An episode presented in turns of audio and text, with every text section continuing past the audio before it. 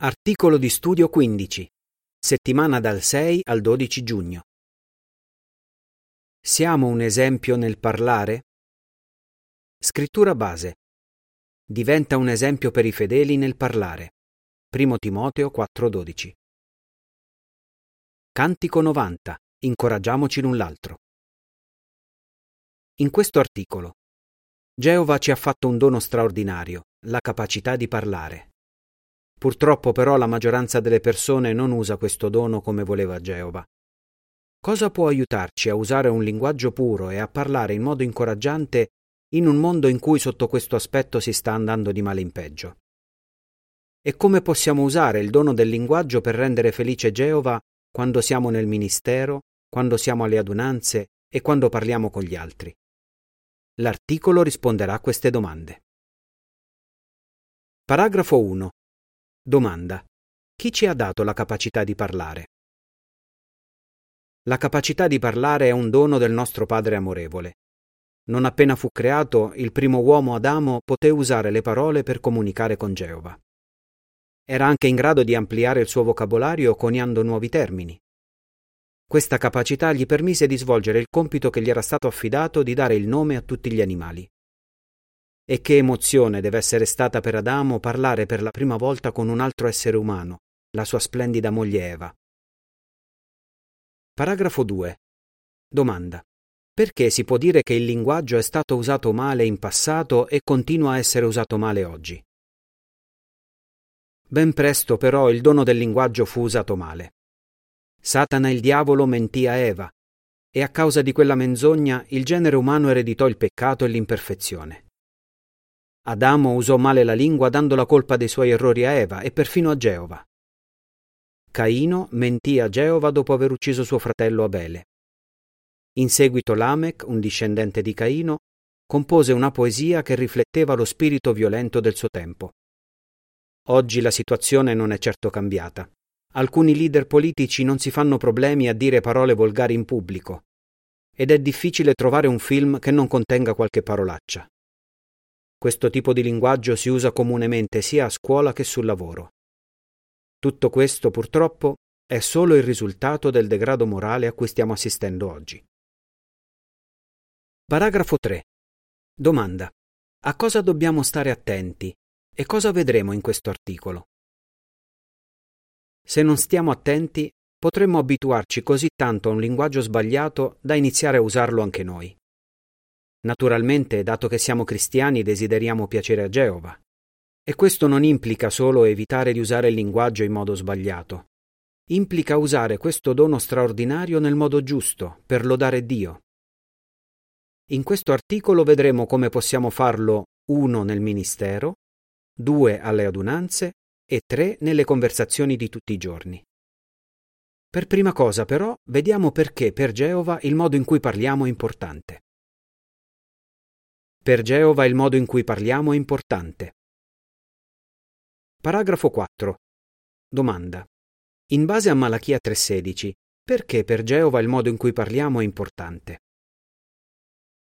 Malachia 3:16 dice Allora quelli che avevano timore di Geova parlarono tra loro, gli uni con gli altri, e Geova prestava attenzione e ascoltava. E fu scritto davanti a lui un libro di memorie per quelli che avevano timore di Geova e per quelli che meditavano sul suo nome. Perché Geova decide di scrivere nel suo libro di memorie i nomi di coloro che nelle loro conversazioni mostrano di temerlo e di meditare sul suo nome. Un motivo è che quando parliamo riveliamo cosa abbiamo nel cuore. Gesù disse È dall'abbondanza del cuore che la bocca parla. Matteo 12:34. Quello di cui decidiamo di parlare rivela quanto amiamo Geova e Geova vuole che chi lo ama viva per sempre nel nuovo mondo. Paragrafo 5. Domanda A. Che relazione c'è tra il servizio che rendiamo a Geova e il modo in cui ci esprimiamo? Domanda B. Cosa ci fa capire l'immagine riguardo al nostro modo di parlare? Dal modo in cui parliamo può dipendere se Geova accetterà o meno l'adorazione che gli rendiamo. Alcuni che non amano Dio parlano in modo aggressivo e duro e si esprimono con orgoglio. Di sicuro non vogliamo essere come loro. desideriamo con tutto il cuore che il modo in cui ci esprimiamo piaccia a Geova. Lui però non sarebbe contento di noi se ci esprimessimo in modo gentile quando siamo alle adunanze o nel ministero, ma fossimo duri e sgarbati tra le pareti domestiche. Descrizione delle immagini relative ai paragrafi 4 e 5. Un fratello si rivolge in modo aggressivo a un padrone di casa arrabbiato. Un fratello non si impegna nel cantare durante l'adunanza. Una sorella sta pettegolando. Didascalia delle immagini. Cosa rivela sul tuo cuore il modo in cui usi il dono del linguaggio? Paragrafo 6. Domanda. Che ottimi risultati ottenne Kimberly grazie al suo modo di parlare. Quando usiamo bene il dono della parola, dimostriamo agli altri che siamo servitori di Geova. Li aiutiamo a capire chiaramente la differenza fra chi serve Dio e chi non lo serve. Malachia 3:18. È stato proprio così per una sorella di nome Kimberly. Quando andava alle superiori le fu assegnato un compito da svolgere con una compagna di classe. Collaborando con Kimberly, la compagna si rese conto che lei era diversa dagli altri studenti. Non parlava male degli altri alle loro spalle, era gentile e non diceva parolacce. Questo incuriosì la compagna di Kimberly, che alla fine accettò di studiare la Bibbia. Quanto deve essere felice Geova quando il nostro modo di parlare fa avvicinare altri alla verità. Paragrafo 7. Domanda. Come desiderate usare il dono della parola? Tutti vogliamo esprimerci in modo da dare onore a Geova e avvicinarci di più ai fratelli. Vediamo allora alcuni campi in cui possiamo continuare a essere un esempio nel parlare. Diventiamo un esempio nel ministero. Paragrafo 8. Domanda.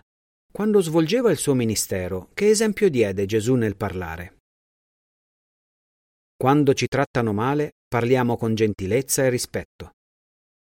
Mentre svolgeva il suo ministero, Gesù fu accusato ingiustamente di eccedere con l'alcol, di essere un ghiottone, di agire per conto del diavolo, di infrangere la legge del sabato e addirittura di essere un bestemmiatore.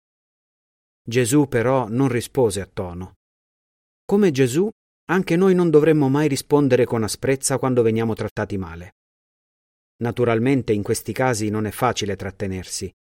Cosa può aiutarci a farlo? Paragrafo 9. Domanda. Quando predichiamo, cosa possiamo fare per non dire qualcosa di irrispettoso? Quando nel ministero qualcuno ci risponde male, cerchiamo di vedere oltre.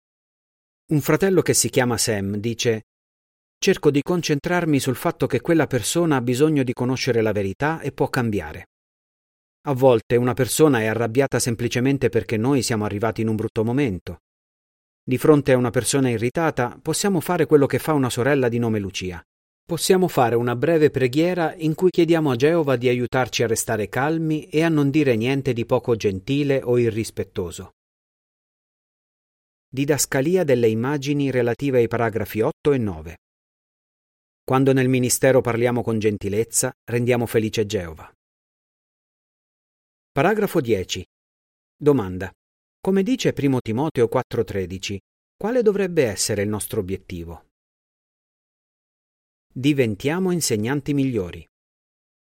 Timoteo era un predicatore esperto, ma aveva comunque bisogno di continuare a migliorare. 1 Timoteo 4:13 dice Finché non sarò arrivato, continua ad applicarti alla lettura pubblica, all'esortazione, all'insegnamento. Come possiamo diventare insegnanti migliori nel ministero? Dobbiamo prepararci bene e abbiamo tanti strumenti che possono aiutarci.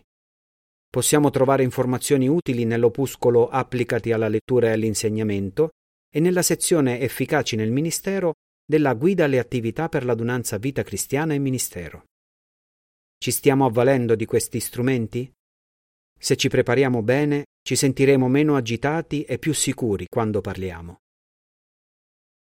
Paragrafo 11. Domanda. In che modo alcuni sono diventati insegnanti migliori? Possiamo diventare insegnanti migliori anche osservando gli altri e cercando di imparare da loro. Sam, citato in precedenza, quando vede dei bravi insegnanti, osserva i loro metodi e poi cerca di fare come loro. Una sorella che si chiama Talia presta molta attenzione a come oratori esperti sviluppano il materiale dei discorsi pubblici. In questo modo ha imparato a trattare certi argomenti di cui si parla spesso nel ministero e a ragionarci su. Diventiamo un esempio alle adunanze. Paragrafo 12. Domanda. Cosa trovano difficile fare alcuni? Tutti possiamo dare il nostro contributo per la riuscita delle adunanze cantando i cantici e facendo commenti ben preparati. Ma c'è chi trova difficile cantare o commentare in pubblico. Se questo è anche il nostro caso, ci farà piacere sapere che cosa ha aiutato alcuni a vincere le loro paure. Paragrafo 13. Domanda.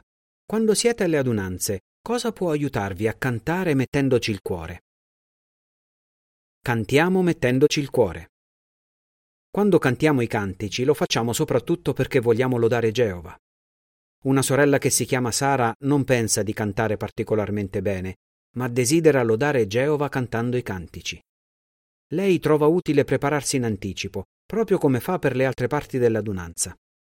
Si esercita a cantare i cantici e cerca di capire come il testo è collegato agli argomenti che verranno trattati all'adunanza. Sara dice questo mi aiuta a concentrarmi più sulle parole che sul modo in cui canto. Didascalia delle immagini relative ai paragrafi 12 e 13. Quando alle adunanze cantiamo mettendoci il cuore, lodiamo Geova. Paragrafo 14. Domanda. Se siete timidi, cosa può aiutarvi a commentare alle adunanze? Commentiamo regolarmente. Bisogna ammettere che per alcuni commentare è davvero difficile. Talia, citata prima, spiega anche se di solito gli altri non se ne accorgono perché la mia voce resta calma, quando devo parlare in pubblico vado in ansia, per cui commentare per me è molto difficile. Eppure Talia non si trattiene. Mentre si prepara per l'adunanza, tiene presente che il primo commento dovrebbe essere breve e andare dritto al punto. Lei spiega questo vuol dire che va bene se il mio commento è breve, semplice e diretto, perché in fondo è esattamente quello che desidera chi svolge la parte. Paragrafo 15. Domanda. Cosa dovremmo ricordare a proposito dei commenti che facciamo? Anche chi non è particolarmente timido a volte potrebbe trattenersi dal commentare. Una sorella di nome Juliet spiega perché. A volte non commento perché penso che quello che ho da dire sia troppo semplice e non sia un granché. Ricordiamo però che Geova vuole soltanto che commentiamo facendo del nostro meglio. E apprezza tantissimo il fatto che ci sforziamo di commentare senza farci bloccare dalle nostre paure. Diventiamo un esempio nelle conversazioni di tutti i giorni. Paragrafo 16. Domanda. Che tipo di linguaggio dobbiamo evitare? Evitiamo ogni forma di linguaggio offensivo. Come abbiamo visto prima, un cristiano non direbbe mai parolacce, ma ci sono forme più sottili di linguaggio offensivo. Per esempio, dobbiamo stare attenti a non dire cose poco carine su persone di altre culture o di altri paesi. Inoltre, non vorremmo mai ferire qualcuno con delle frecciatine.